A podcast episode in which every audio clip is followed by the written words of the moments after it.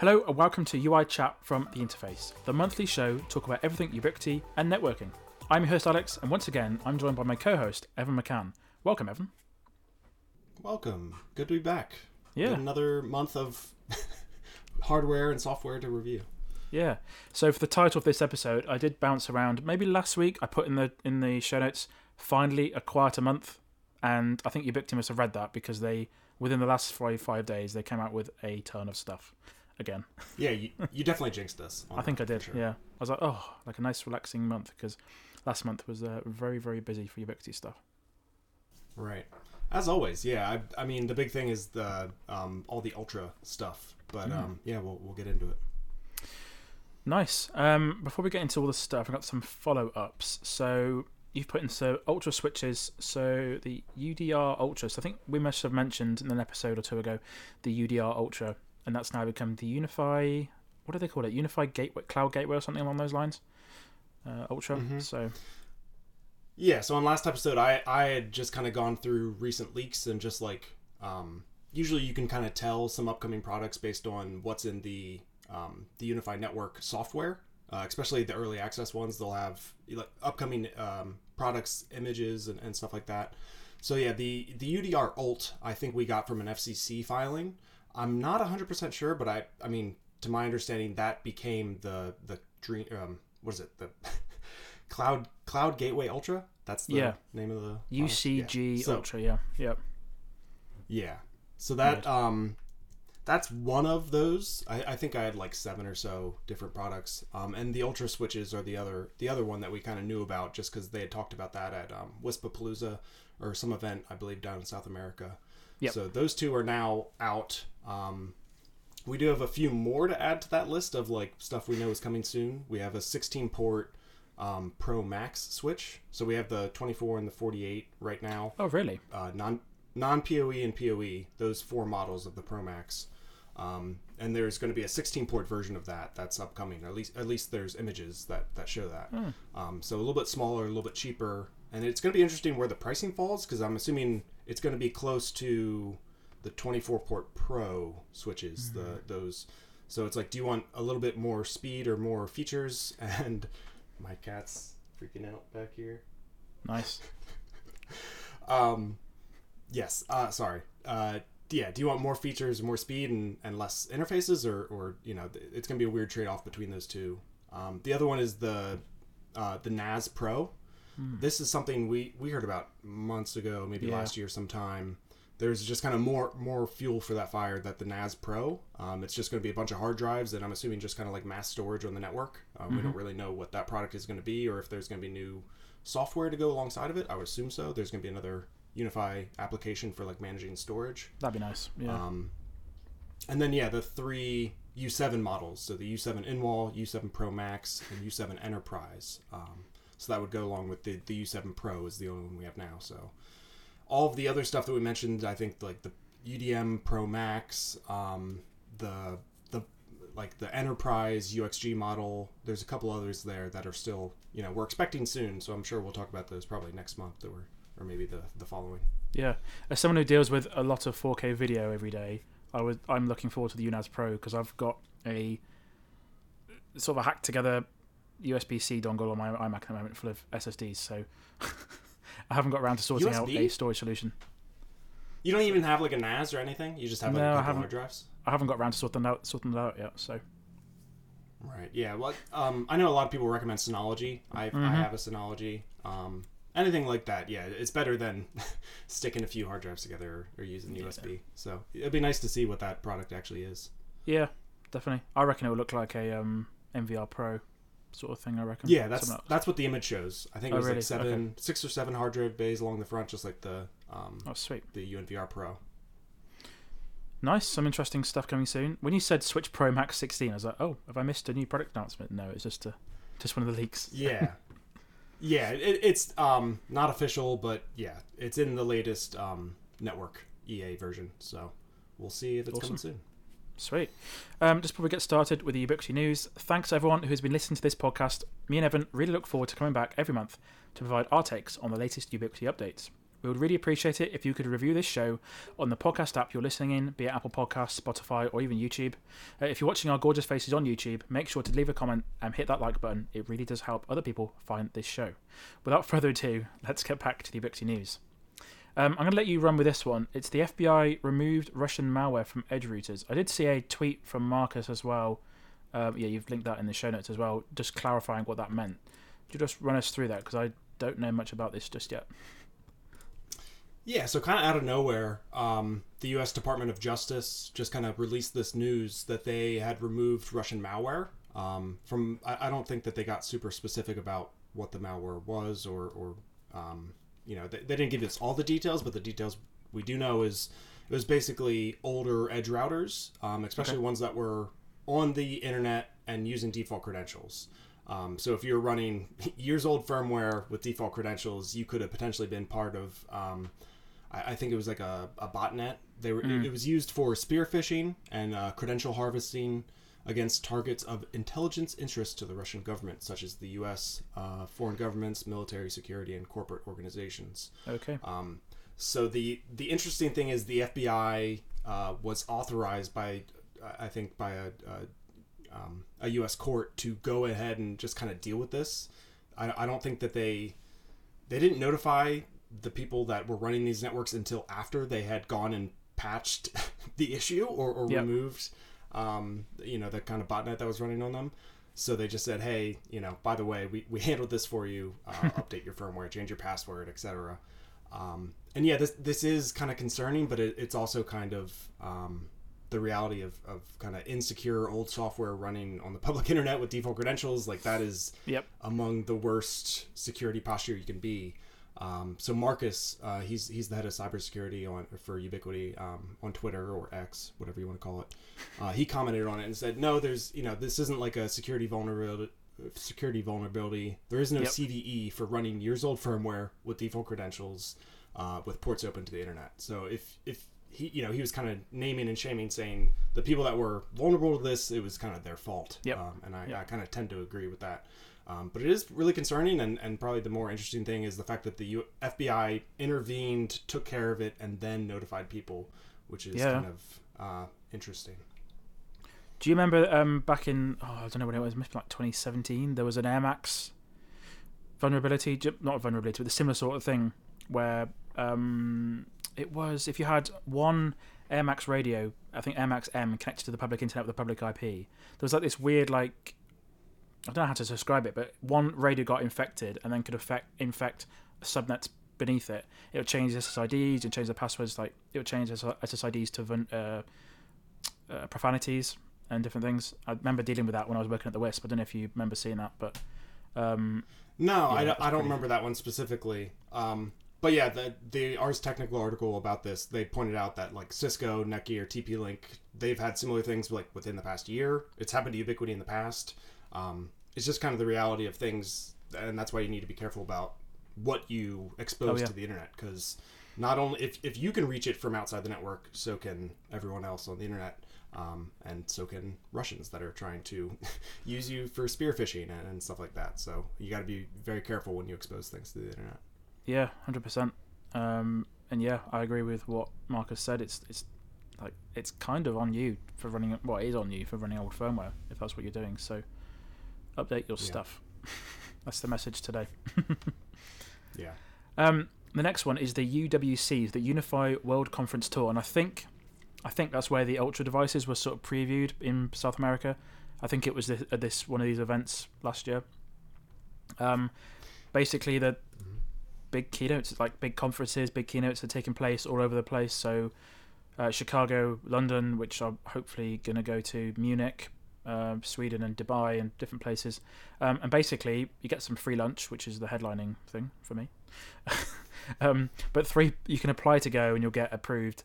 Um, and basically, Robert Pera will be there, and there's some products on show and potentially some products we've not seen before, judging by what's happened at the events in, in prior times. So it's interesting to see that Robert Pera's meeting and greeting the community. It's, it's quite nice to see.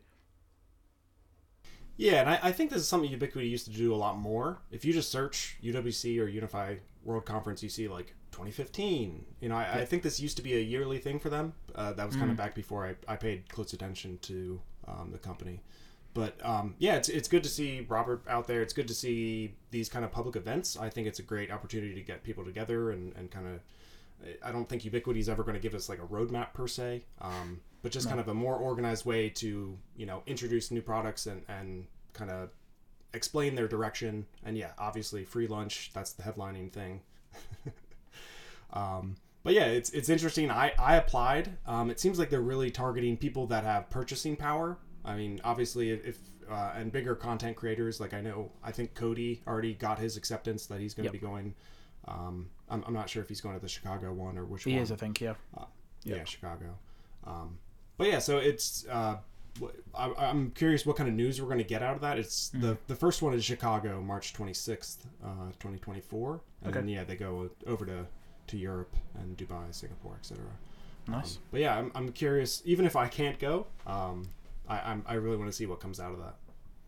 Well, yeah, because uh, as I said, that the ultra stuff was sort of previewed. They've got the cameras that haven't even seen the the uh, light of day yet, and also the uh, Swiss Army knife was previewed at those events. So, be interested to see what happens. Yeah. Sweet. Okay. Um, not as much hardware. Well, kind of is. There's not much major hardware as there has been previously, but there's still quite a bit to get through. So, um, this is pretty hot off the press. I think last few days the videos went out from uh, Chris and uh, Cody. Uh, they sort of get access to this hardware ahead of time now. So, we've got the Cloud Gateway Ultra, UCG Ultra, so Cloud Gateway Ultra, $129. Um, it's essentially just another cloud console with built-in. Uh, has it got? I don't think it's got built-in Wi-Fi. It's just a, a router, isn't it? I think. Um, so just yeah, just standard routing, but it's got multi WAN load balancing. So you've got two WAN ports. You can also use the LTE um, hotspot device, and also you can power it from USB C. So it's quite interesting. And then some in, there's some details cut as there's some other details that have come out since that device has been launched. We've we've found out that it's only got a one gig backplane as well. Um, so it's some limit. There's some limiting features, but it's quite a good price point to be honest. Yeah, it's actually the cheapest. Um, so yeah, what's interesting to me is comparing to the Express, which is 149, and the Dream Router, which is 199. Um, this is 129, at least U.S. pricing. I don't know Yep. what it is for, for you in the U.K., but so it's it's even cheaper than the Express, and it's um, the the weird thing is what what does Ultra mean? Because to normal people, Ultra is like the high end model, but to Ubiquiti, it's it's the we're giving you a lot for your money. It's like Yep. the bang for the buck model, I guess. Yep. And that's kind of what the Ultra switches are and all the other Ultra things. So uh, cheap price. Um, yeah, the the backplane limitation we can get into that a bit more, but I, I think for what you're spending, you know, it makes the Express and the Dream Router. Um, you know, if, if this is the kind of thing you're looking for, where you don't care about cameras, you don't care about, um, you know, the things that the Dream Router can do for you, or the Express is too limiting, you can actually spend less money and get more in some ways. So the yeah, the Cloud Gateway Ultra it has a two and a half gig WAN port. It has four gigabit LAN ports. Um, it can run the network application for over 30 devices, so it doesn't have that really low device limitation um, management. You know, for managing other switches and APs, um, you can run a much larger network with the Cloud Gateway Ultra than you can with the Express. Um, and it does do gigabit IPS IDS, so it's it's a lot for 129. It's definitely kind of the the the new star of the kind of low end lineup in my mind. Um, but yeah, the did you read much about the backplane? Um, a little bit. So I saw some people talking about it. It's basically one gig shared over all the LAN ports, essentially. Um, so Yeah, I, Yeah. I think it's similar to the way that the um, was it the Dream Machine Pro and the Dream Machine SE, the you know the larger rack mount ones, where they they have those LAN ports. Um, so those have like 10 gig interfaces, and um, the SE has a two and a half gig um, WAN RJ45 port. But the like eight gigabit LAN ports on the front, they have a very they they're limited to a single gigabit connection.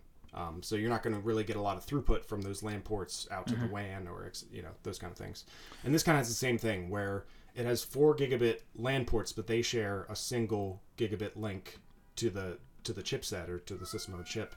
Um, so you're not going to get, even though it does have a two and a half gig WAN port, you know you're you're limited because the only way you can kind of fully utilize like if you had a two and a half gig WAN connection, the only way you can fu- fully utilize that would be through those uh, LAN Yeah, ports, yeah. and you're limited to gigabit there. So it's like why? Yeah.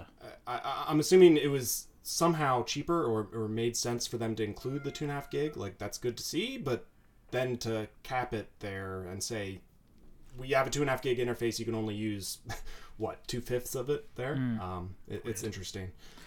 Uh, I just yeah, I said there was assume yeah I said there was two WAN ports. I think that's not correct. There's one WAN port. well, no, one it can be reamped. Oh one really? can be remapped. Yeah. So they Oh, have wow. the four gigabit four gigabit LANs. One of those can be remapped as a second wired LAN. So you could have Oh, dual wow. WAN.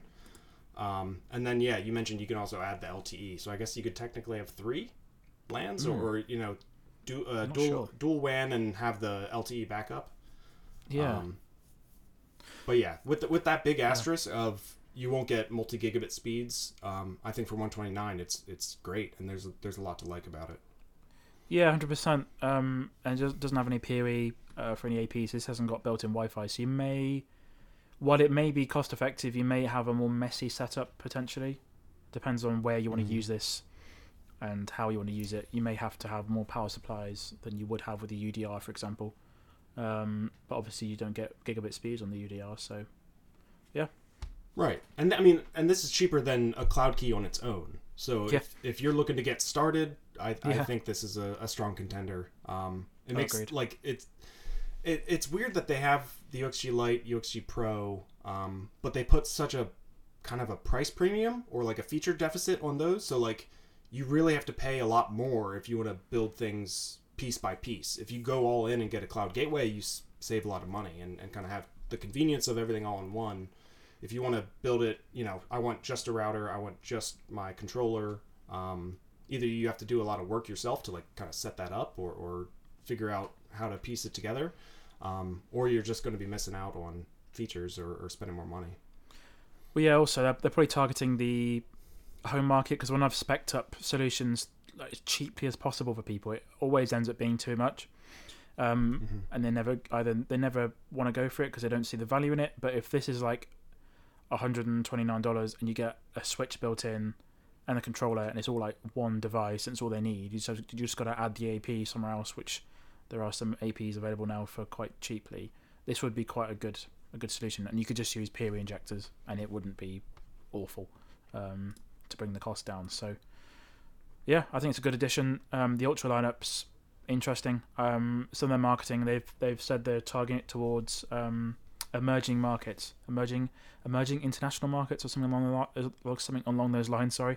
Um, so, I guess like just less well-off countries Yeah, I- potentially. So Yeah, I, I think South America is what they mentioned. Maybe possibly Africa, uh, Asia, Yeah. maybe as well. Because Yeah. yeah, their their big markets are obviously uh, Europe and uh, America, um, and I think these are more targeted at everywhere else. Yep. Cool. Um, and there's some information you found out. Quad core A53, three gigabytes of RAM, and 16 gigabytes of storage. Um, and also Yeah, they didn't have those specs. Like when No. they first released the video and the uh, you know the news came out of this Hmm. product, they didn't have any specs about CPU. Um, they did confirm it in the community forums, and then they added it to the spec sheet uh, since Oh then. yes, And that's also in the community forums is where the, the gigabit backplane was discussed. Um, That's correct, yeah. So if you, if you look through the release thread there, um, you'll you'll see their their comments. Yep. Oh, They did say- fair, someone said that. Yeah, Yeah, my, my favorite part of that is um, when they were discussing the backplane, someone said like, "Why would you do this? Why would you include a two and a half gig interface um, and then limit it with the the gigabit backplane?" It said, "Well, the console itself can make use of it, uh, like when downloading firmware. So yeah, you can like that two and a half gig interface can download stuff. It's just it won't get to your LAN beyond gigabit. So uh, interesting use case there for for multi gig. yeah, it's weird, isn't it? I don't understand that, but there must be some weird reason they had to do it. I guess we'll never know. Yeah, I, I, I think the real reason is um, this is so cheap that they just had to go. I, I don't know who made like if, if they just bought like a pre-built board or or Qualcomm had this chip ready to go that was super cheap and kind of very targeted towards this kind of use case. Um, I, I think that it, it was kind of out of their hands. Either they had to buy more expensive components or they had to deal with this limitation. But you know, if, if it was you know 159 or 200 bucks and didn't have that limit, would people be as interested in it? I don't I don't know. Yeah. Cool. Um, the next one is another Ultra device. Well, device is actually. So it's the Ultra switches. Um, again, these are these are very well priced. Um, and the big thing for these is you can buy them without an AC adapter. So the very basic Ultra switch. Uh, these are, but we'll just go over what they are first. Very small, compact switches. Um, and the big thing for me is they've got PoE out on all ports. Like if you think, think about the US Lite 8, you only get four ports PoE. If you're after PoE ports, that's all you want, and as cheap as possible. These are brilliant for that. Um, so all of them can be powered by BT PoE, so PoE plus plus, and you can choose the AC adapter you want. Um, so you either get no AC adapter for 129, a 60 watt adapter um, for 159, and then you also get a 210 uh, AC adapter for 229, I believe. So that's the. They are essentially just all the same switches, aren't they? Just come with different adapters. Yeah, that's only one my switch available. understanding. Yeah, Yeah, it's it's one switch. It's just um, you know three different options for power. So it's no power adapter, a 60 watt brick, or a I think it's 210. Um, I, I wonder if they'll sell those separately because it seems like the switch is otherwise identical. it might be cheaper just to buy it with a just to buy a PoE, like a BT PoE. 'cause that seems a lot of money for a. Seems like a lot of money for a um a power supply. Yeah, you're you're adding hundred bucks to go from no power supply to the the highest uh, power, but that's that would Yeah. give you 200 But yeah, 200 plus watts of uh, output there. So it's um, it's interesting. It seems like it's kind of like a, it seems like the flex, but just larger. Uh, the reason I think that is they confirm that there's no spanning tree, rapid spanning tree, and there's no link aggregation. Um, I didn't see it. Maybe it's in the thread somewhere or I missed it, but I, I would assume there's no. Um, in the same way that the what is it? The Flex Mini, I believe, has um, like no command line interface. It, the adoption process is a little bit different. Isn't Mm. that the Flex Mini? that is the correct. Yeah, that's correct. Yeah. Yeah, and I think the Flex Mini has the same limitation: no spanning tree, no Mm. link aggregation. There's a few feature differences, so I, I think this is kind of like a. I think of it as kind of a larger uh, Flex Mini or larger Flex, um, Well, yeah. and just yeah, it, it's it's really just um, if if you need cheap and PoE, um, and the the flexibility of powering it via PoE in. Um, Oh, yeah. You you really need PoE plus plus in to get much of you know much of the pass through. Mm. Um, but yes, w- it's there's a lot of asterisks about the power, but overall, uh, yet another cheap uh, switch. I, I just think that the, the lack of spanning tree and the, the lack of link aggregation and maybe a few other features that's going to de- definitely trip people up, and you kind of have to pay attention to those little details when you're when you're looking at you know the alternatives around that price. I can see it used in two places: either the home, which you could power with a, the, a PoE brick or something, if you had one, just a standard BT PoE, or um, if you think of like offices, have they got uh, a place in the building that want ca- like a few cameras? All Mhm. you'd need is instead of running one, instead of running like eight cables or seven cables, just run one cable with BT, and then that would have enough PoE budget to power seven cameras. I'm sure um, in one area. That's a good cheap way of getting Ethernet to one place with. PoE. Right, but it's it's thirty dollars more than the Flex, and the Flex is um, it's five ports. So one of those would be your PoE in, and you'd have Yep. four out. So the Flex kind of fits in that same situation where, Yeah. yeah, if you have three, four cameras or APs, uh, and you want to have just a single cable run back to your main network, um, this is another option for that. If, if you have maybe a few a few more unpowered devices, Mm-hmm. um, otherwise you're going to need AC input to get the the higher PoE output there Yeah, Right. definitely. another option for the, for those kind of setups. Yeah. Yeah, it looks cool. And then again, with the ethos of being ultra, um, you can you can mount it various ways. There's a magnetic adapter for it. Uh, that I think comes with it. There's a wall mount, ceiling mount, different things. Um, you can screw it in different places. So there's some interesting mounting options. That's again coming back to the fact that it's an ultra uh, ultra device, which is quite cool. Yeah, they, they seem to be all about the magnetic mounting lately. Mm. Yeah, it's cool. So I'm gonna try and pick one pick one of these up when they come to the UK. So that'd be quite nice. Um, we got Yeah. some. Did, did, Go on. did wait? Did you, you're gonna get one? Did you get one of the Cloud Gateway Um, No, that, they're not available either. So Mm, okay. it says coming soon. TBD. Yep. yeah. I, oh, that's. I guess we didn't mention that. I, I think these are U.S. only. Are they in Canada or any other territories? I don't know. I believe they're available everywhere, um, but in some areas they'll just, Just be coming soon. Yeah. Right. It's you can it's listed on the store. The price is there. Just says coming soon on it, and a few things have, have done that recently. So I'll just I'll get it when I get it. So uh, we're just going to jump back to the the Wisp nature of Ubiquiti for a second. Um, this wasn't announced anywhere. I just happened to browse the store every few well once a week roughly. Just glance over the whole store to see if there's anything see if there's anything new, because otherwise you won't know. Um, this is quite cool, I think. Uh, this is the Wave Pico. Um, so for those uninitiated, the the Wave line is Ubiquiti's 60 gigahertz point to multipoint platform, um, and this is their smallest device. I believe it's similar in size, similar in size to the Nanobeam 16, that little tiny 5 gigahertz device. Um, and this will this has quite a short range. I think this will work quite well. Uh, so it says 1.3 kilometers on the Wave AP and, and 0.9 kilometers on the on the Micro AP. I think this will work quite well in, in quite built up areas or business parks, like a little cons- con- a little uh, compact area with lots of things you need to get internet to in one little space. So I think that'll work quite well for that. Uh, but it's $179 and it will do maximum of 2 gigabit per second. Uh, it's got the 5 gigahertz radio as well, and it looks quite nice actually. I think that'd be quite a good solution for WISPs looking to put fiber like services in compact areas that are quite tricky to serve. So Yeah, and th- th- it's just the Pico. Pico is the only new one. So now they have Yep. Pico, Nano, Pro, long range.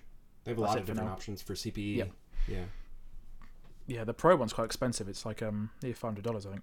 Oh, it's six hundred dollars.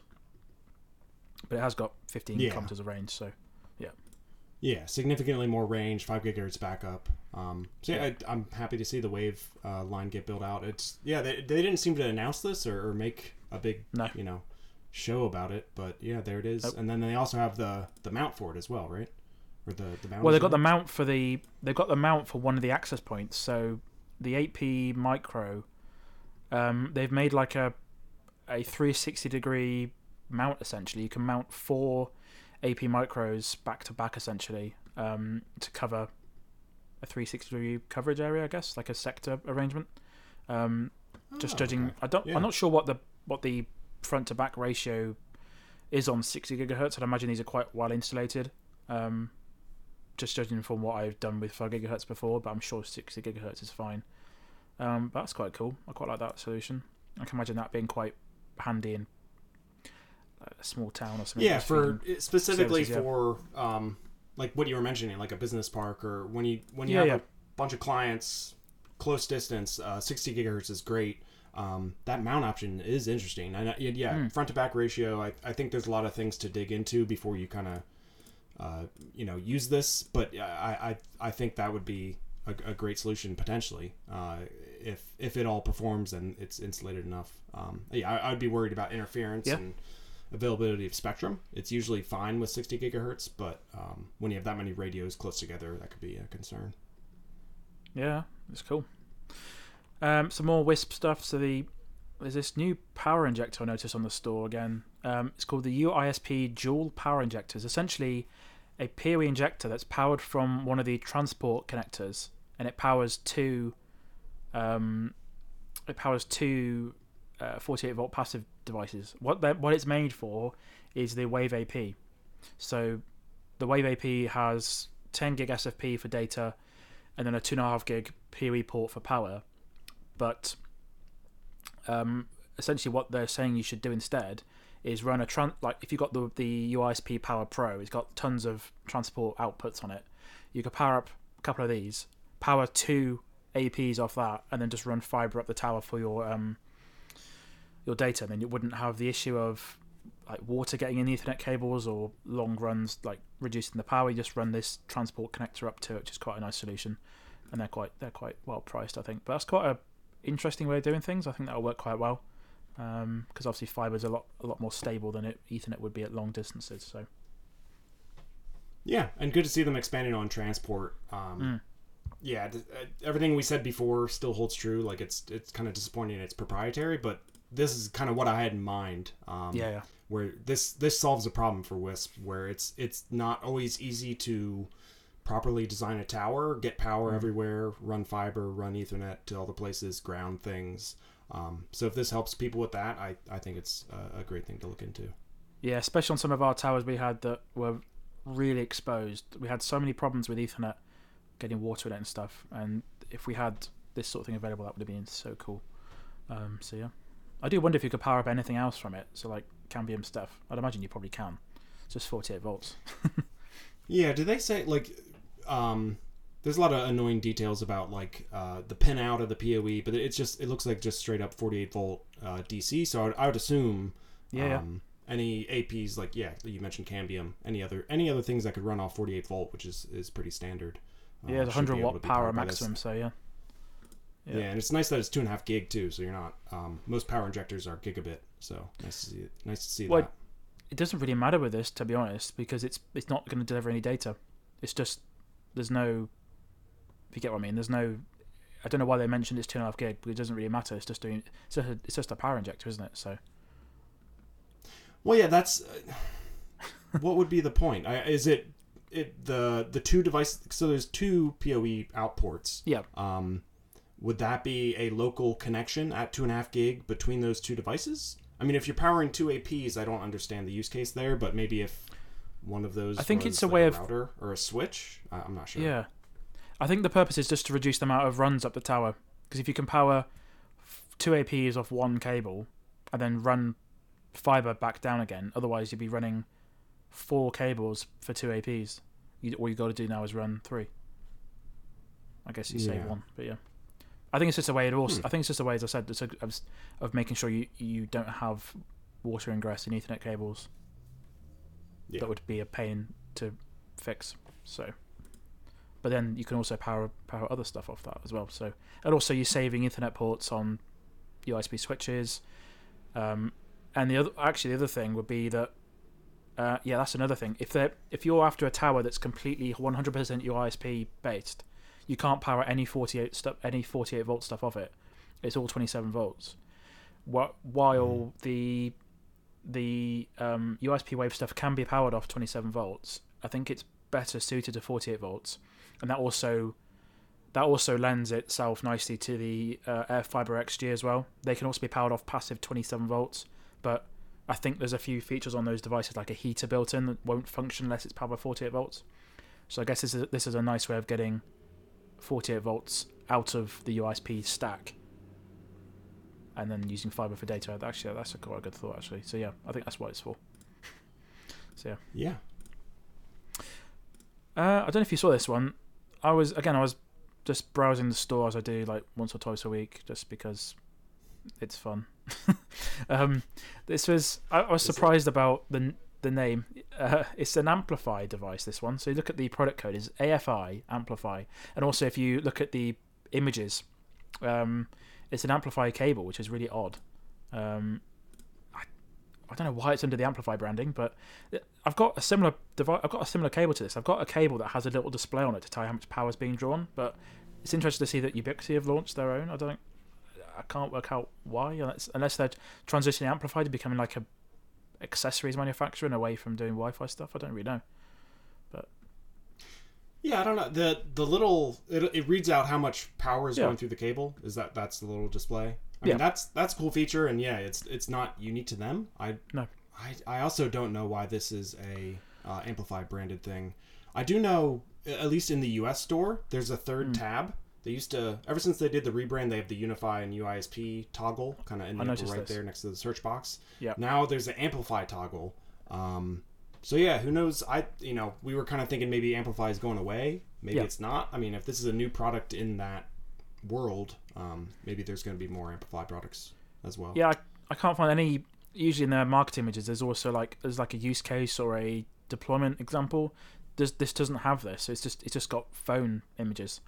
Um, in my head, I think they're probably transitioning AmpliFi to be away from Wi-Fi stuff, um, and just using UniFi for that brand because it's a stronger brand, and maybe maybe going to like accessories and stuff. I don't know. Weird. But yeah, and now is pricing wise. I mean, this is they have a two meter, four and a half meter, seven meter, and a, a really short one. I mean, they're Yeah, someone on Twitter was complaining. It, Premium. yeah, someone on Twitter was complaining it's only USB two, but this is meant for power delivery more than anything else, isn't it? So, um, Yeah, it's similar. Apple does the same thing. Um, Yeah. I have a, a two meter, like a six foot. Uh, you know, it's only USB two speeds, but it's it's really just for delivering power. Mm. Of course, it doesn't have a little display to show you how much power is coming through it, but um, a little Yeah. bit pricey for what you're getting, and but it, uh, cool. And yeah, I guess we'll have to stay tuned to see what AmpliFi is going to be. mm. and what's weird to me is if you buy the 0.3 or 2 meters, it does 480 megabits per second data, but if you buy the 4.5 or 7 meter, it does no data, charging only. On Well, yeah, I, I guess Yeah. there maybe it's a limitation of yeah, maybe it's a limitation of USB two, and it, they're they're not running enough pins over that long of a cable Yeah, to, to have data transfer. I don't Mm. know. I'm not super good with uh, USB. It's a very complicated world. uh, USB C was designed to be simple, but it, it, it, I think other people got their hands on it, and it's become more complicated than life Yeah. itself. So Well, here's here's AmpliFi to save the day and make it simple. um, I couldn't work out if this was new or not, but I think it is. It's the Precision Rack Mount Kit, twenty pack, um, and I, I can't work out what it's for. It's like to help you align things better. It says aligned cage. It says snap-in insert with two vertically aligned cage nuts, designed to ensure uniform rack installation. So make things look nicer, I guess. But it's fifty dollars for twenty. It's a bit pricey, but Yeah, so they have the toolless mini rack, and that's the one where it's just like um, kind of like shelves in a way. There's Hmm. six U's, um, and and you just kind of slide the product in. I don't think Mhm. they have any cage nuts on that, right? I mean, I'm looking at the product not image. I don't see any. So maybe maybe they're uh, you know they have a bunch of other rack related stuff. They have the the Hmm. OCD panels, uh, the blank inserts, dust cover. Uh, they have rack mount accessories for a bunch of their products, but yeah, they, they don't have anything that has these kind of um, open squares. Just kind of uh, you Yep. know uh, uh, that's kind of what a standard rack would look like, where you have to finagle the little.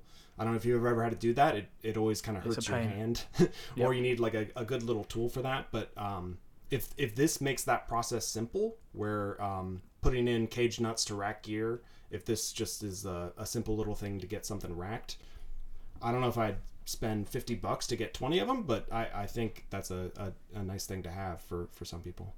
Yeah, I use uh, rack studs for my stuff. Seems to work quite well. So Yeah, those, nice. those are those are kind of the um, gold standard in my mind. Those are really nice. yeah, they're very good. These seem a bit pricey. I'm not sure how well these will sell, but um, yeah, cool. Yeah, I mean, it makes me wonder if they're going to introduce either a larger rack or, or a, like they have that toolless mini rack. Maybe they're going to have one that uh, this goes with. Um, so Yep. maybe this just came out first. We'll see. Yeah. So that's all the hardware, not as much as we've had before, which is quite nice. Um, next one is software.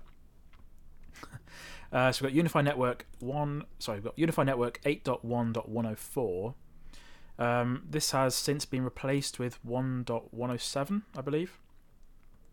Um, so we saw 104 about a month ago. Um, just a, lots of improvements like site score and different things in there, um, and an easy way to see networks and viewers and things.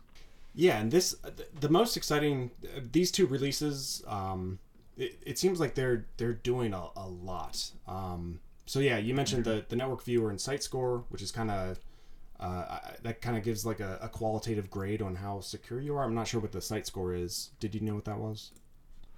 Yes, um, it's like a uh, it it takes all the settings and things you've set on your controller and gives you a score like a A B C D thing and says you could do this to improve your site score. Uh, Basically, just advice, a nice interface for advice. In in recent versions, they've removed it temporarily because there were some issues with it.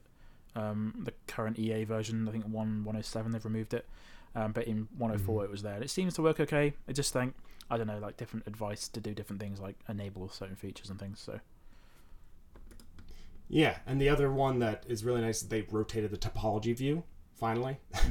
so especially for larger Yeah. networks, you kind of had this big long vertical list you kind of had to scroll through. So they finally allowed you to rotate that, which is really nice. Um, but the much more exciting stuff to me is all the kind of hardcore ish, you know, for for UniFi hardcore networking features. So they finally allowed you to um, have like a custom NAT pool. So if you have multiple IP addresses and you want this network to go to this public IP or this device to go to this public IP and everyone else to use something, you know, this larger range of public IP addresses, um, that was Yeah. kind of flexibility you didn't have in UniFi before. So that's that's a big change. Um, I'm excited to dig Hmm. into the, the kind of details once that feature is finalized.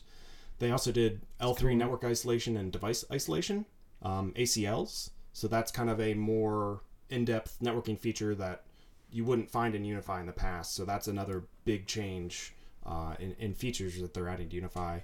And then in, in 107, they added OSPF. Um, so Yeah. OSPF is kind of a it's a dynamic routing protocol, and that's something that you know they, they do have the traffic routes, um, and you could always make static routes, but you never could do OSPF or any kind of big dynamic routing um, that people are used to for most networking devices. So OSPF there, and they did confirm BGP is coming.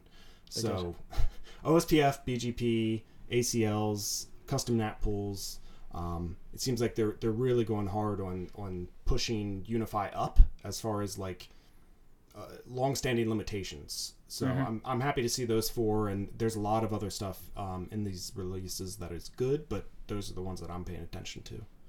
Yeah, I've only ever used BGP and OSPF in a sort of a WISP environment. How would you use it in a enterprise environment?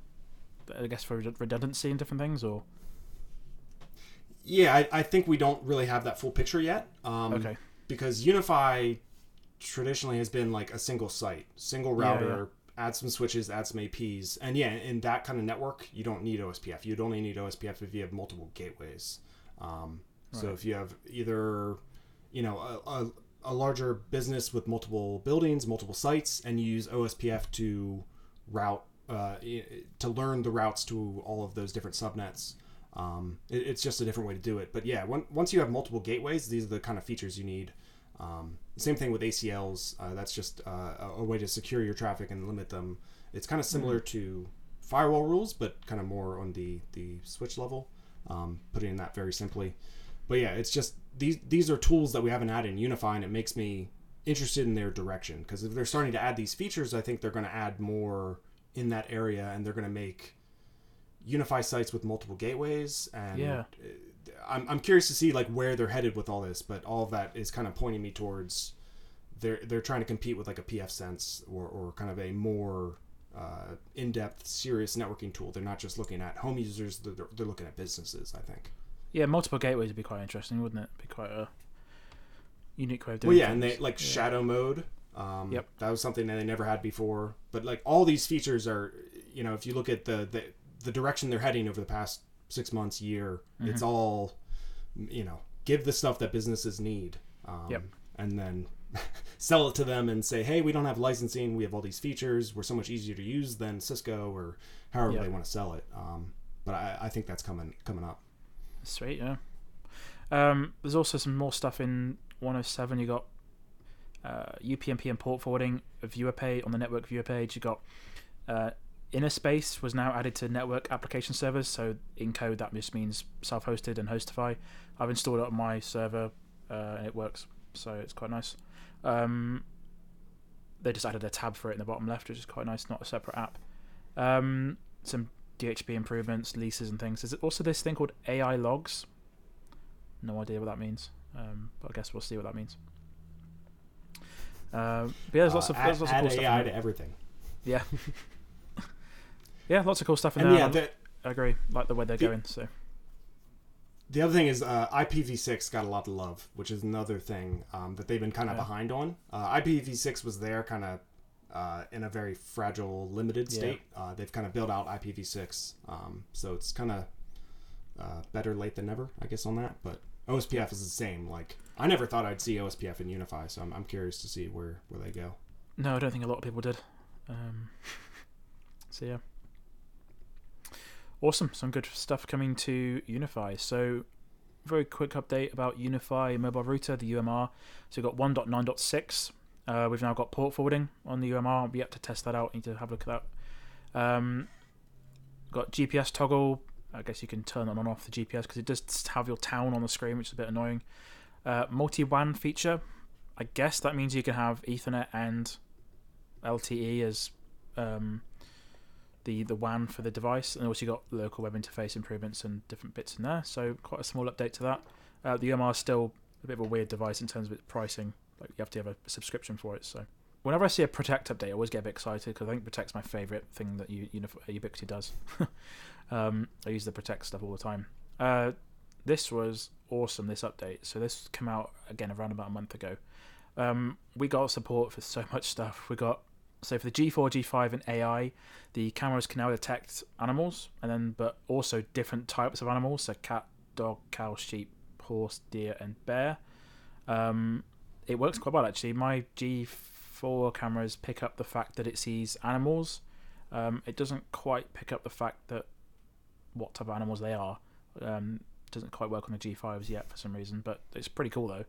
Um, it doesn't seem to be doesn't seem to be much margin for error, which is quite clever. So, um, also audio detections, you can pick up a baby crying or car horns or different things, and then the AI series can now recognize different types of vehicles. So it says car, van, truck, bus, motorcycle, bike, SUV, and then further down that road, the AI series only can pick out the color of the vehicle as well, which is awesome. so to make should make things fil- like filtering different things quite easy uh, which is quite cool. I, I like to see what when and like where my cats go, which is quite funny. So I just filter by animal and then I see what the cats do. yeah. Yeah, have, have you you said you on you have what G4 cameras or do you have any of the AI? I have a mix of G3, G4, G5. I have one AI camera, the 360, um, but weirdly the 360 the 360 is the only exception when it comes to vehicle classification for some weird reason. I guess to do with the field of view, but yeah. Yeah, maybe the image is too warped or, Yeah. or something. I don't know. Yeah. But yeah, that's interesting, and that's all. Um, the other thing with Protect i- i- Hmm. is this still EA? No, this is GA. The okay, this is GA. Yeah. Um, did that did the feature where you can um, specify your console by IP? Did that come to iOS? I know that was Android only. I think last time we talked. I believe it is on iOS now, but I haven't managed to find it on my phone though, because I've I've got all the EA updates on my phone, um, test flight, but I haven't Mhm. managed to find it just yet. Okay. I'd imagine. Yeah, that's I, yeah. yeah. It's it's either I'd assume already out. I think like I think I saw something fly back a few uh, or fly by a, f- a few weeks ago about that. Um, but yeah, this seems like a huge feature release, which is nice to see for Protect. yeah. There's also a dark mode, which lots of people like, which is nice. Quite nice. Thank God we're saved. Cool. Uh, we also got UniFi OS 3.2.12. This is one of those little updates for um, all the consoles, like the UNVR, the um, UDM devices. They all have the same feature essentially. Just some little fixes in here, like it says fixed speed on SFP ports when the module has a faulty EEPROM. I guess that's a, a chip on the SFP port potentially, SFP module. Sorry, but very very minor update. Um, available for all the devices now.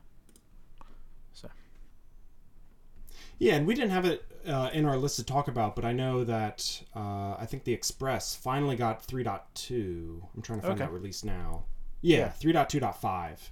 Because Okay. uh, the Express was released, I think, back in November, and it was stuck on, uh, I think it was the 3.1 release. Oh, right. Um, So okay. all the stuff that came to 3.2, uh, that was about a month ago. I think it, it was right around when we recorded, or, or maybe just right after. So I don't know if we mentioned Hmm. it last time, but Express is on 3.2.5, and it's Yep. still lagging. So it didn't get. I, I, I correct me if I'm wrong. I don't think it got 3.2.12. I don't think it did. I think that was the only one that was missing. Yeah. Yeah, so I'm, I'm curious if the Express um, is going to lag behind the other consoles, and maybe the Ultra will too. I don't know. It Hmm. seems like they, they have kind of a process where um, the larger consoles, like the Dream Machine Pro, are, are kind of the first Yep. wave, and then maybe the Express and the uh, Cloud Gateway Ultra will be after that, and then the UXG will get it when we get to it. And same thing with like um, the feature you mentioned where uh, InnerSpace wasn't on self-hosted controllers Yep. right away. I think that's that's their new method where they'll just kind of delay a feature a month or two for their lower priority platforms, maybe. Yeah, I think so. Cool. I think that's all the software we've got for this month. Um, just quickly, we're going to look at anything else we've been working on, and also the other sections. There's a few items in here. Um, I I think me and you are probably the most common people to visit techspecs.ui.com simply for marketing images. I know I visit visit it most times in the week. Um, but I noticed they've added this compare table thing. Um, I'm not sure how you feel about that because that's sort of your sort of unique thing on your website. But uh, you can now just compare uh, compare devices um, quite easily on the TechSpecs No, website. So- I love that. Um, Oh, yeah? I'm I'm so happy that they did techspecs.ui.com. Like it's really nice to have that kind of centralized place to go. Yeah. Um, and yeah, the the new I I don't know if anything else changed, but that that new compare table, Mm-hmm. um, it's something that I've I've wanted to build something like that for a long time, and I just either it didn't find a way to do it and didn't really put in the time. Yep. But the way that you can dynamically filter and say, okay, I want to look at all the 24 port switches, um, Yep. and let me just see the common specs for that. Um, you can drag them around. Uh, It's cool, I- it's it's it's really really well done. So I, I'm really happy they, they did that, and I'm I couldn't care less if I'm uh, people come to me less for comparison tables because those are uh, a pain to make, and they, they should really come from the vendor uh, in my mind. So I'm, I'm really really happy to see that, and I I wish other vendors were kind of uh, aggressive towards improving their documentation and making things easier to compare like that.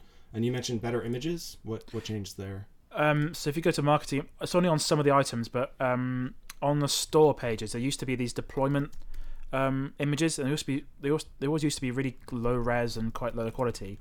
Now on some of the product pages, they've now got those images in a larger format, basically, um, which are, they're useful for making thumbnails and stuff for me, because they always used to be really rubbish quality. So not on a, not on all of them, but it's on a, a handful of them at the moment. I can't quite find an example, but I'll put them on screen when I edit this this this video. But um, I think someone like the UCG Ultra's got it. I think, but other devices haven't. So it's interesting to the fact that they've are now allowing more marketing information, um, sort of better images and things, because it makes content creation a bit easier, if not anything else.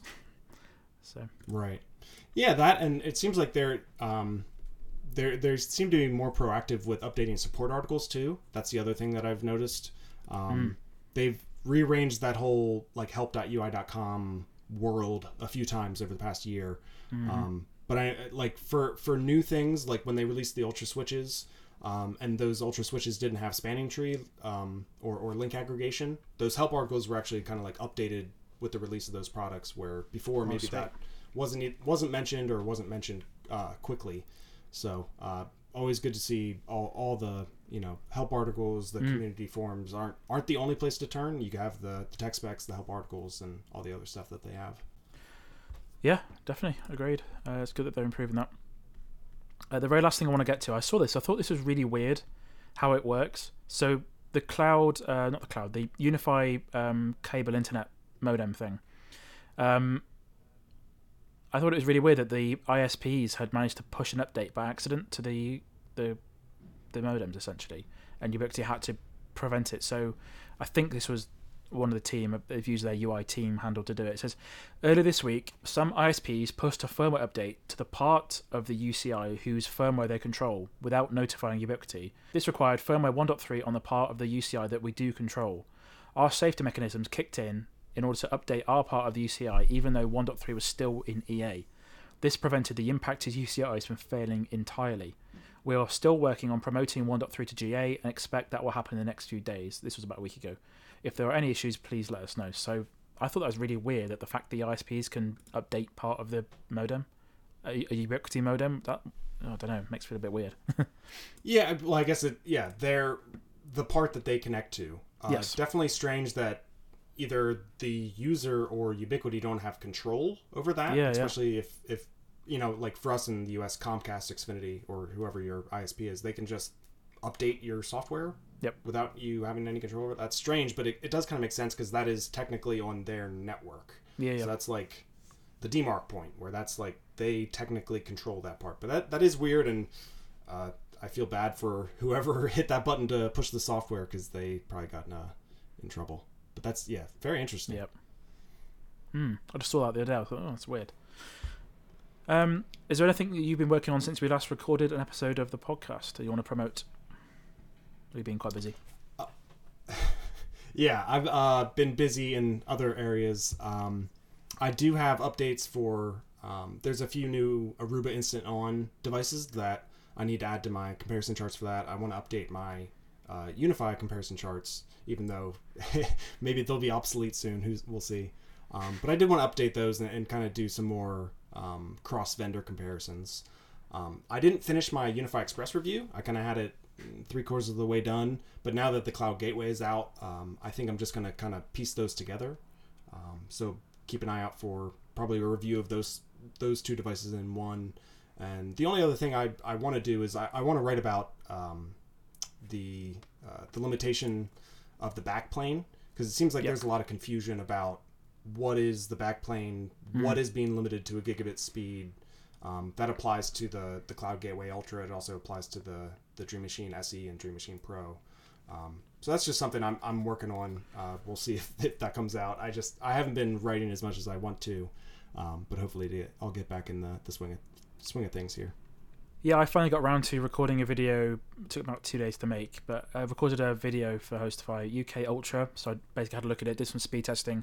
I managed to get a open speed test um, thing running on my iMac. There's an app on the App Store which you can just install, and it becomes a server. Um, it makes it a lot easier because I think it was on Linux before. So if anyone's interested in doing that, that's quite an interesting way of doing things. So I managed to run some speed tests from my iMac to my phone and wired from my phone. Yeah, all sorts of things in that video. So um, and what's quite cool is I used a tele teleprompter for the first time. So I'm recording the podcast today on a teleprompter to sort of make things a little bit more eye contacty with the camera. But I scripted a video for the first time, um, which was quite interesting. So I think I think it made the video I think it made the video a little bit better to watch um, and less of me falling over my words, which is quite nice. so it's interesting to see how that how that goes. So What do you what are you using for a teleprompter? I'm curious. uh, I got the Elgato uh, prompter. It's called I think. So Ooh, yeah, they make so good it's stuff. got And yeah, I Yeah. noticed. I I try not to watch the YouTube videos of these shows just because it makes me cringe to like see myself speak. Uh, but I notice the same thing. I'll be like looking at notes or like looking Yeah. down, or I'm like I'm looking at your video and then I'm just like not making eye contact with the camera. It's tough, but yeah, teleprompter. Uh, who knew? Yeah, it's great. they're- It's got an LCD for that. screen built in, so I haven't got to use an iPad, and the phone is behind the mirror, so it looks quite nice. So I used it twice today. So, um, just very, very quickly before we finish, have you seen uh, in the last few days, Alta Labs have now got self-hosted controllers available? No. Oh, Yeah. I'm gonna check that out. Yeah. Um, is that all they released? Was self-hosted controllers? I believe so. Um, Because I knew they had news. Um, like I, I know we're anticipating kind of a, a gateway routing platform from them. Yep. But I, I think so far the only hardware we've seen is a few APs and a few switches. Um, but self-hosted controllers, wow. Okay. Yes, there's a. If you just Google Alta Labs self-hosted, there's two YouTube videos from them. There's also a SPX Labs. I don't know if you've seen these videos. He does some Ubiquiti stuff as well, Mhm. but he made a video Alta Labs News um, the other day as well. So there's like partner program beta stuff. But yeah, self-hosted. Um, so it's interest, interesting to see what they're doing um, in terms of other bits. Obviously, it is a quite a Ubiquiti ex Ubiquiti heavy company. Um, I think there's more Ubiquiti stuff there than I thought there was. Last episode we discussed Chris Butcher being there. I had a look on LinkedIn, and there's a lot more ex Ubiquiti stuff than I realised. so it's very much yeah, like I think it's mostly. Yeah. Um, and yeah, they're they're. Have you used any of their products or anything? I, I think Not- they're kind of the most interesting UniFi competitor currently because, Mhm. well, I guess TP Link Omada is the other you know near competitor. And I I was digging into Aruba Instant On. Um, I reviewed them maybe two years ago. It seems like not much has changed in two years. I think probably Alta Labs has had more progress in the past two years than uh, Aruba Instant On has. So yeah, I'm, Yeah. I'm definitely keeping an eye on that company. I, I wouldn't mind trying out their uh, self-hosted controller and all their other new stuff. I'm gonna have to rename this show to uh, networking chat instead of UI chat. I think get other other manufacturers in to talk Chat. about Alta chat. Yeah, start a branch, Yeah. uh, sort of an Alta show. So. Yeah. Cool. Cool. Uh, as always, you can find this podcast on YouTube, Apple Podcasts, Spotify, and more. For a full description of this show, visit the episode link in the show notes. Uh, I did mention it on Twitter as well, but if anyone has any Ubiquiti related questions, please email them to info at theinterface.uk and we'll go through those questions in a future episode. Me and Evan have had quite a bit of experience in the networking space and WISP, so if you've got any weird questions about Ubiquiti, just let us know. We'll try and answer them in the next episode. Thank you for joining me on this episode of UI Chat. Where can people find you online if they want to find out more about what you and what you do? evmccann.net. Thanks for listening to the UI Chat podcast. If you like what we do, follow the show on all the podcast platforms and YouTube. Give us a rating. This really helps other people find this show. Thanks again, Evan, and we'll see you again next time. See ya.